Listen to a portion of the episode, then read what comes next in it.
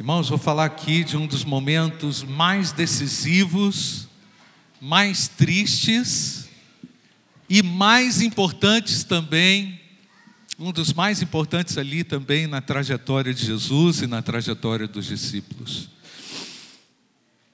Houve um momento de uma profunda transição entre o Cristo que estava ali presente e o Espírito Santo que haveria de ser derramado. Estima-se que entre a, a ressurreição e a descida do Espírito Santo em Pentecostes, tem ocorrido ali um tempo de 50 dias. Uma transição entre o Cristo que estava diariamente, pessoalmente, fisicamente com os seus discípulos, e o Deus que estaria presente através da pessoa do Espírito Santo de Deus, tendo sido ele historicamente derramado no momento do Pentecostes. Uma transição, uma mudança de um Cristo, três anos e meio juntamente com os seus, e uma nova dinâmica de vida na dependência da pessoa e da obra do Espírito Santo de Deus. É isso que eu quero que você guarde aí na sua cabeça antes da gente prosseguir e vamos ler mais uma vez o texto em João capítulo 16, verso 7. Mas eu lhes digo a verdade: é melhor para vocês que eu vá. Se eu não for, o consolador não virá para vocês, mas se eu for, o enviarei a vocês. E quando ele vier, convencerá o mundo do pecado, da justiça e do juízo. Do pecado, porque eles não creem em mim, da justiça, porque eu vou para o Pai e vocês não me verão mais. Do juízo, porque o príncipe deste mundo já está julgado. Tenho ainda muito para lhes dizer, mas vocês não podem suportar agora, porque quando vier o Espírito da Verdade, ele os guiará em toda a verdade. Glória a Deus, amém, igreja? Os guiará em toda a verdade. E ele não falará por si mesmo, mas dirá tudo que ouvir e anunciará a vocês as coisas que estão para acontecer. Ele me glorificará, porque vai receber do que é meu e anunciará isso a vocês. A presença do Cristo com eles era uma presença consoladora, era uma presença inspiradora, era uma presença fortalecedora. Era uma, a presença de Jesus com os discípulos dava um direcionamento geográfico. Nós vamos para lá. Agora nós vamos parar agora nós vamos retornar. Pensem bem, irmãos, esses doze homens deixaram tudo, deixaram seus empregos, as suas famílias, a sua forma de sustento, a sua condição social, familiar, a sua estrutura, deixaram tudo para vivenciarem três anos e meio inúmeras experiências, milagres, feitos de Deus, prodígios, sinais maravilhosos do Senhor. E ainda em João capítulo 15, os discípulos duvidam. Ainda em João capítulo 15, Jesus esclarece uma série de pontos importantes para a consolidação da fé dos discípulos. E no capítulo 16, Jesus começa a traçar algumas despedidas alinhar alguns pontos essenciais, especialmente ao dizer: agora vocês estão prontos para ouvir o que vão ouvir de mim. Eu irei para o Pai. É necessário que eu esteja ausente. Jesus começa a elaborar um plano apresentar para os discípulos um plano, elaborar na cabeça dos discípulos um plano de sobrevivência. um plano que lhes seria realmente é, é, factível, eles encarariam isso de maneira, de maneira muito intensa e muito complexa e muito difícil. Aí entra esse aspecto que o Fernando acabou citando aqui, que é o aspecto da dor, do sofrimento, da luta, na vida do próprio Lutero. Eu não sei se você já percebeu a importância de uma batalha, de uma guerra, de uma luta para o seu crescimento. Já percebeu isso, irmão? E você já percebeu quanto mais enfrentamos essas batalhas, essas guerras, mais nós, ainda mais nós temos a possibilidade, a chance de nos apegar à vitória, porque, afinal de contas, com Cristo nós caminhamos em vitória.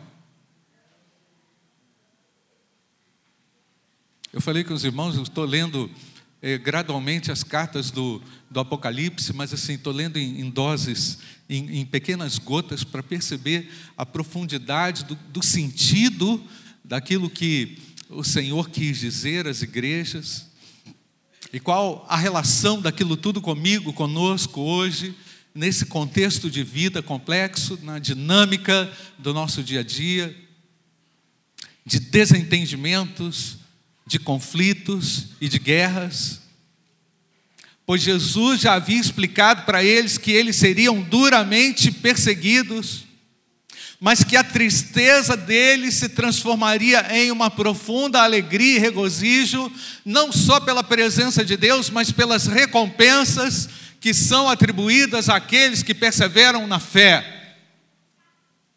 Porque o que está em jogo aqui, irmãos, na vida dos discípulos agora, seria uma caminhada pela fé. Eu não estarei aqui para dizer que eu vou parar, que eu vou comer um peixe com vocês, que eu vou pescar, que eu vou atravessar o rio, ou que eu vou dar um outro ensinamento. Eu tudo já ensinei para vocês. Aquilo que vocês precisavam ver e aprender de mim, vocês viram. Procurei debelar ao máximo as dúvidas de vocês. Mas com certeza eles ainda teriam outras e outras dúvidas e outros e outros conflitos.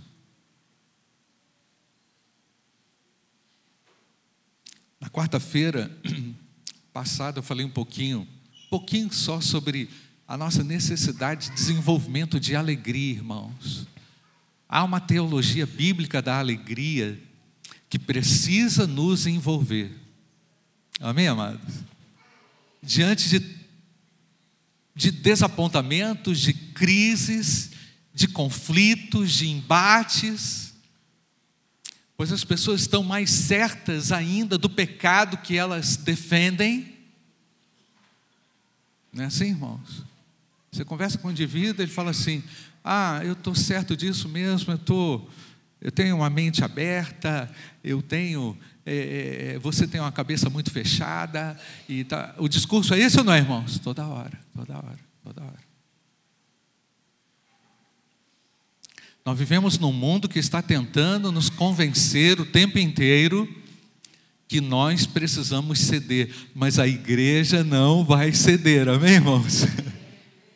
A nossa capacidade de resistência está atrelada também ao encorajamento que o Espírito Santo de Deus nos dá para vencermos cada uma dessas lutas, não na nossa força, mas na autoridade da força do Espírito Santo de Deus. Jesus, ao olhar para os discípulos, percebeu fragilidade. Jesus, ao olhar para os discípulos, mesmo depois de toda aquela série aquela série, aquela maratonada de milagres, aquela série de, de feitos extraordinários da parte de Deus, mesmo assim,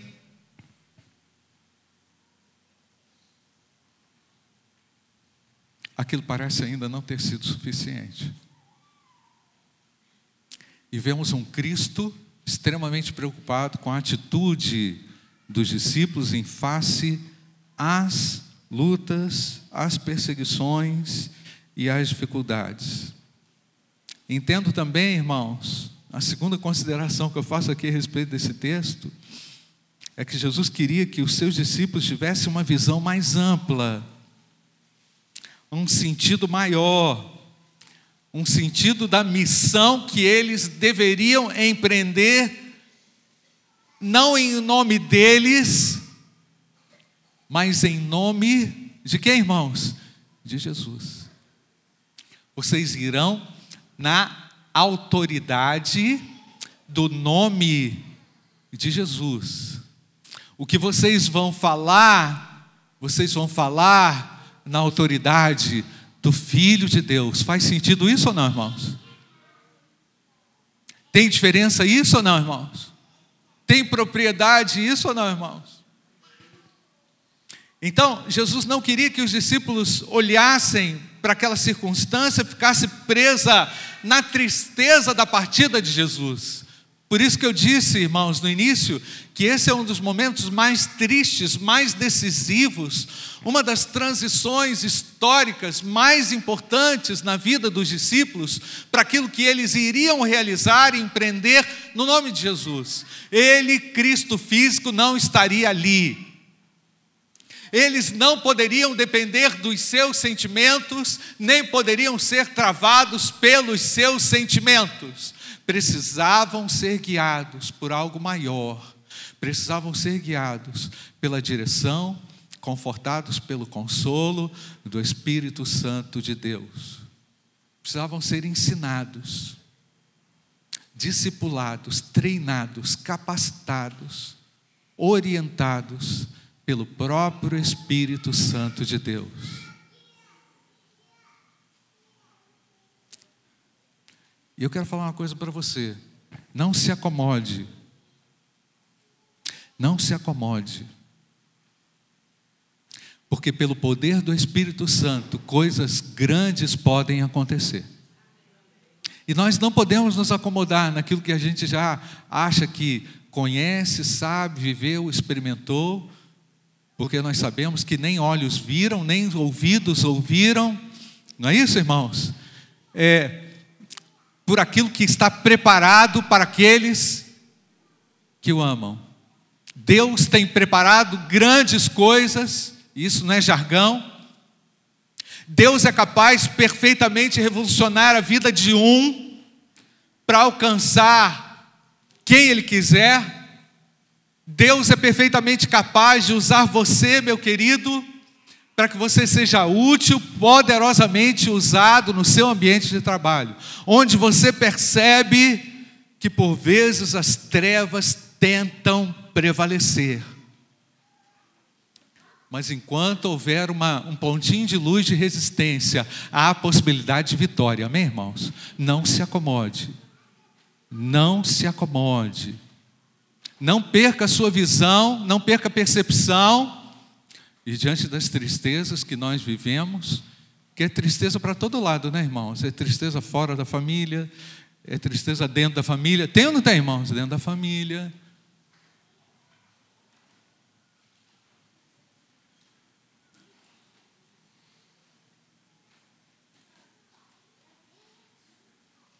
E Jesus deixou bem claro, final dessa história, tenham bom, o que, irmãos?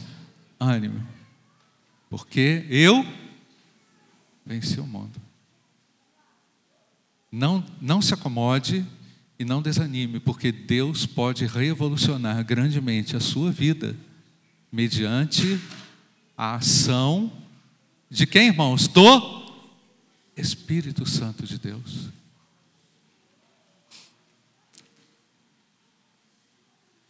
Eu, quando estava elaborando essa reflexão,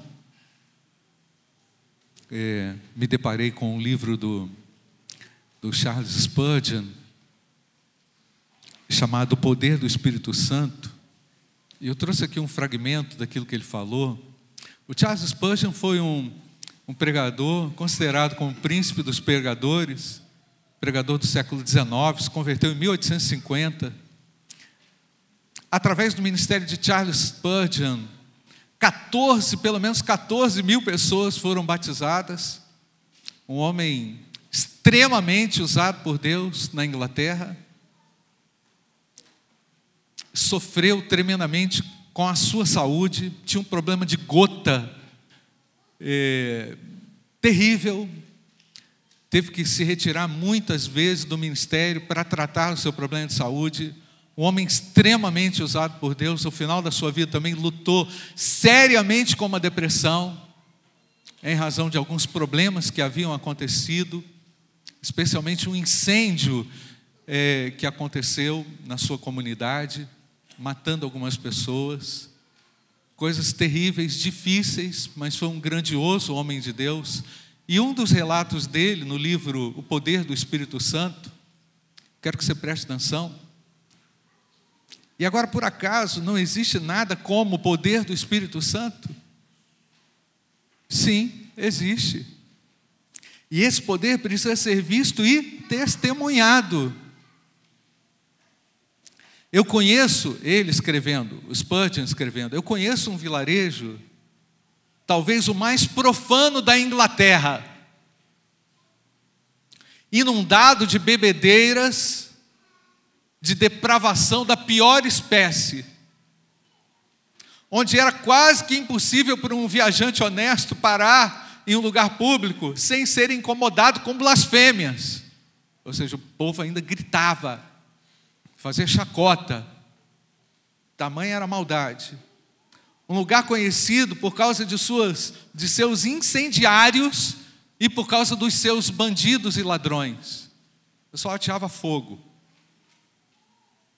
Um homem, o chefe da gangue, diz o Spurgeon no seu livro, ouviu a voz de Deus. E o seu coração foi quebrantado. É possível acontecer ou não, irmãos? Meu Deus é poderoso.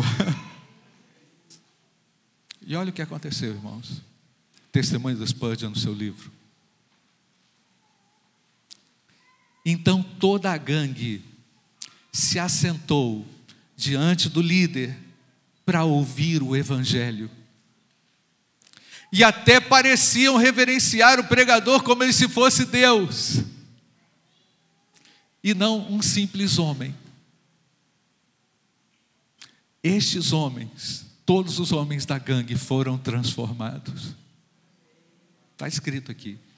E todos os que conhecem esse lugar, o lugar mencionado, afirmam que tal mudança nunca teria acontecido se não fosse pelo poder do Espírito Santo de Deus.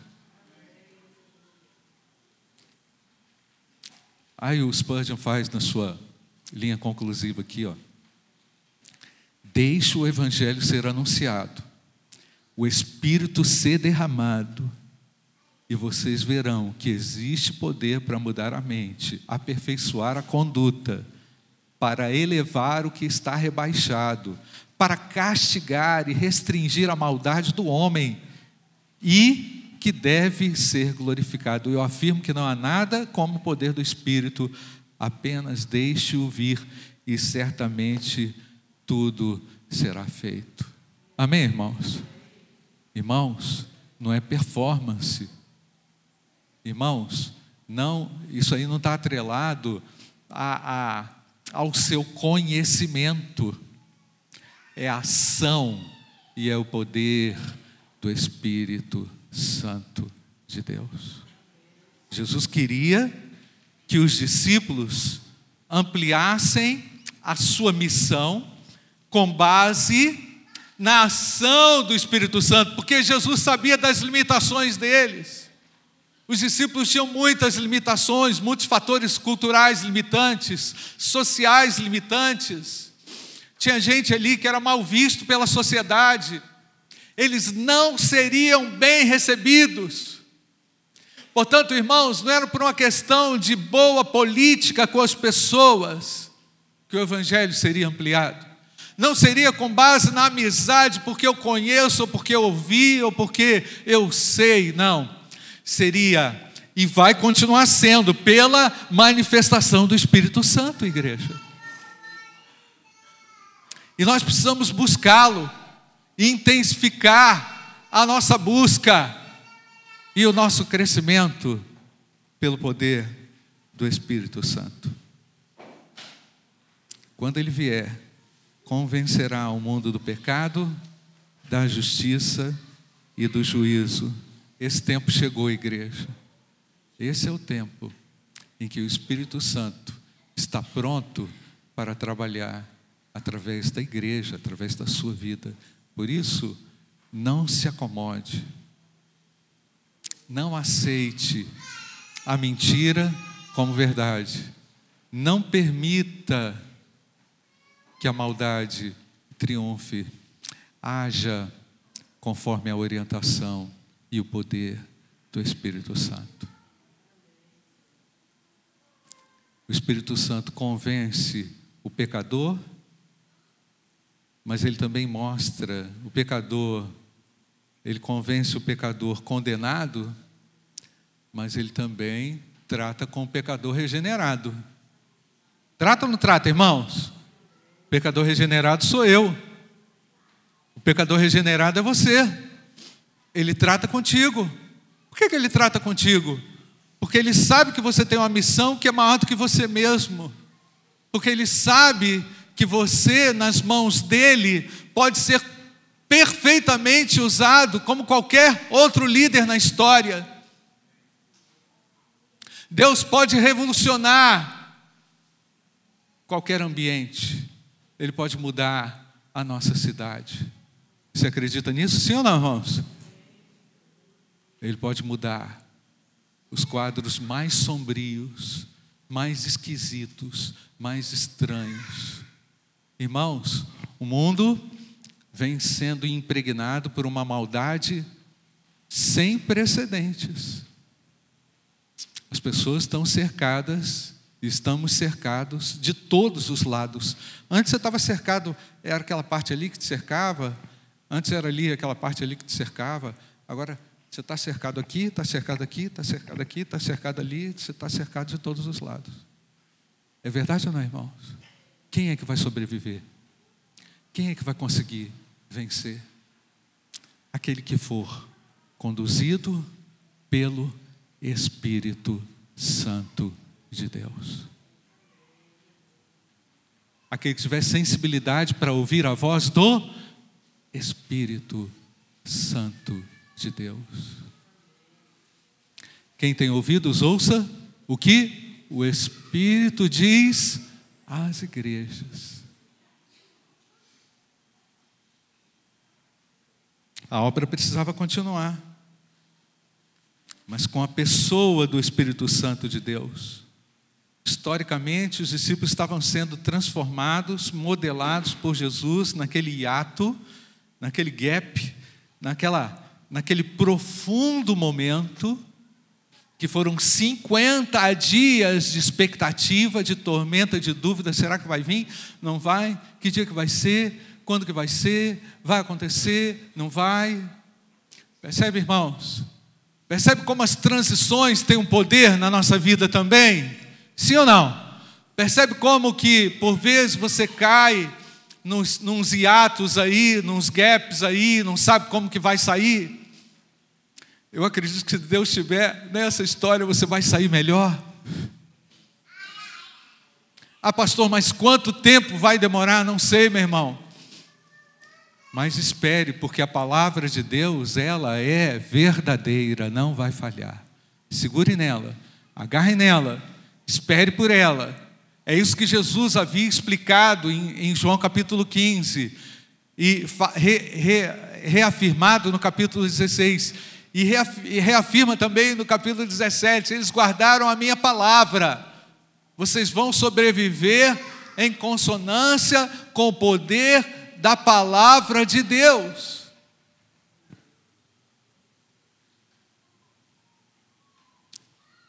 Essa obra precisava continuar através de pessoas extremamente dependentes do Espírito Santo de Deus. Sobre isso, irmãos, já estou quase concluindo. O John MacArthur destaca que o Senhor foi rápido para lembrar aos discípulos que eles não teriam que enfrentar a hostilidade sozinhos. Jesus foi rápido ao dizer que o testemunho para o mundo seria acompanhado, que seria acompanhado e eles seriam capacitados pelo testemunho também do poder do Espírito Santo, porque o Espírito Santo transforma impressões, impulsiona o coração do crente para olhar para Deus e não ficar impressionado pelas circunstâncias. A obra de salvação dependeria totalmente dessa resposta adequada e da fidelidade daqueles discípulos que foram eleitos pelo Senhor. Minhas recomendações pastorais para a igreja. A primeira, são duas. São três recomendações. A primeira, renda-se e submeta-se à ação do Espírito Santo de Deus. A minha segunda recomendação, dependa, e aguarde a ação do Espírito Santo de Deus. Não se precipite. Cuidado com as precipitações. Cuidado com as, com as más direções. Cuidado com as conversas erradas que querem trazer para você uma direção que não é do Espírito Santo de Deus. Cuidado. Minha terceira orientação pastoral para minha igreja: seja fiel e dependente do Espírito Santo de Deus. Por quê? A obra do Espírito Santo o Espírito Santo é Deus. Precisamos depender do Espírito Santo e precisamos ser fiéis às palavras que Ele ministrar a nós. Amém, irmãos? Nós vamos terminar esse culto cantando mais uma vez sobre o Espírito de Deus sobre nós. Esse momento é importantíssimo para a igreja, irmãos. Talvez você esteja aí num momento decisivo, talvez você esteja aí para uma tomada de decisão, você não sabe o que fazer, você não sabe como fazer. Você talvez não saiba o que fazer. O medo te impressiona, você fica assustado com muita coisa, mas eu quero dizer que nós recebemos o Espírito Santo, sim ou não, irmãos? Recebemos o Espírito Santo. E esse mesmo Espírito que guiou os discípulos e que instruiu os discípulos até o último dia das suas vidas, é o mesmo Espírito que Deus derramou sobre a igreja agora. Não tenha medo, não se acomode, não se impressione. Tenha coragem, seja corajoso, não na sua força, mas seja corajoso na força do Espírito Santo de Deus. Amém, irmãos?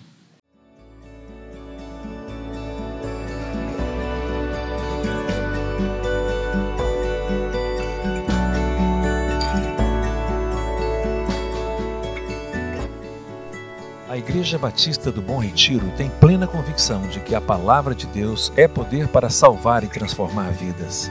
Nosso desejo é que essa mensagem tenha alcançado seu coração. Para saber mais sobre quem somos e em quem acreditamos, acesse ibbrpatinga.com.br.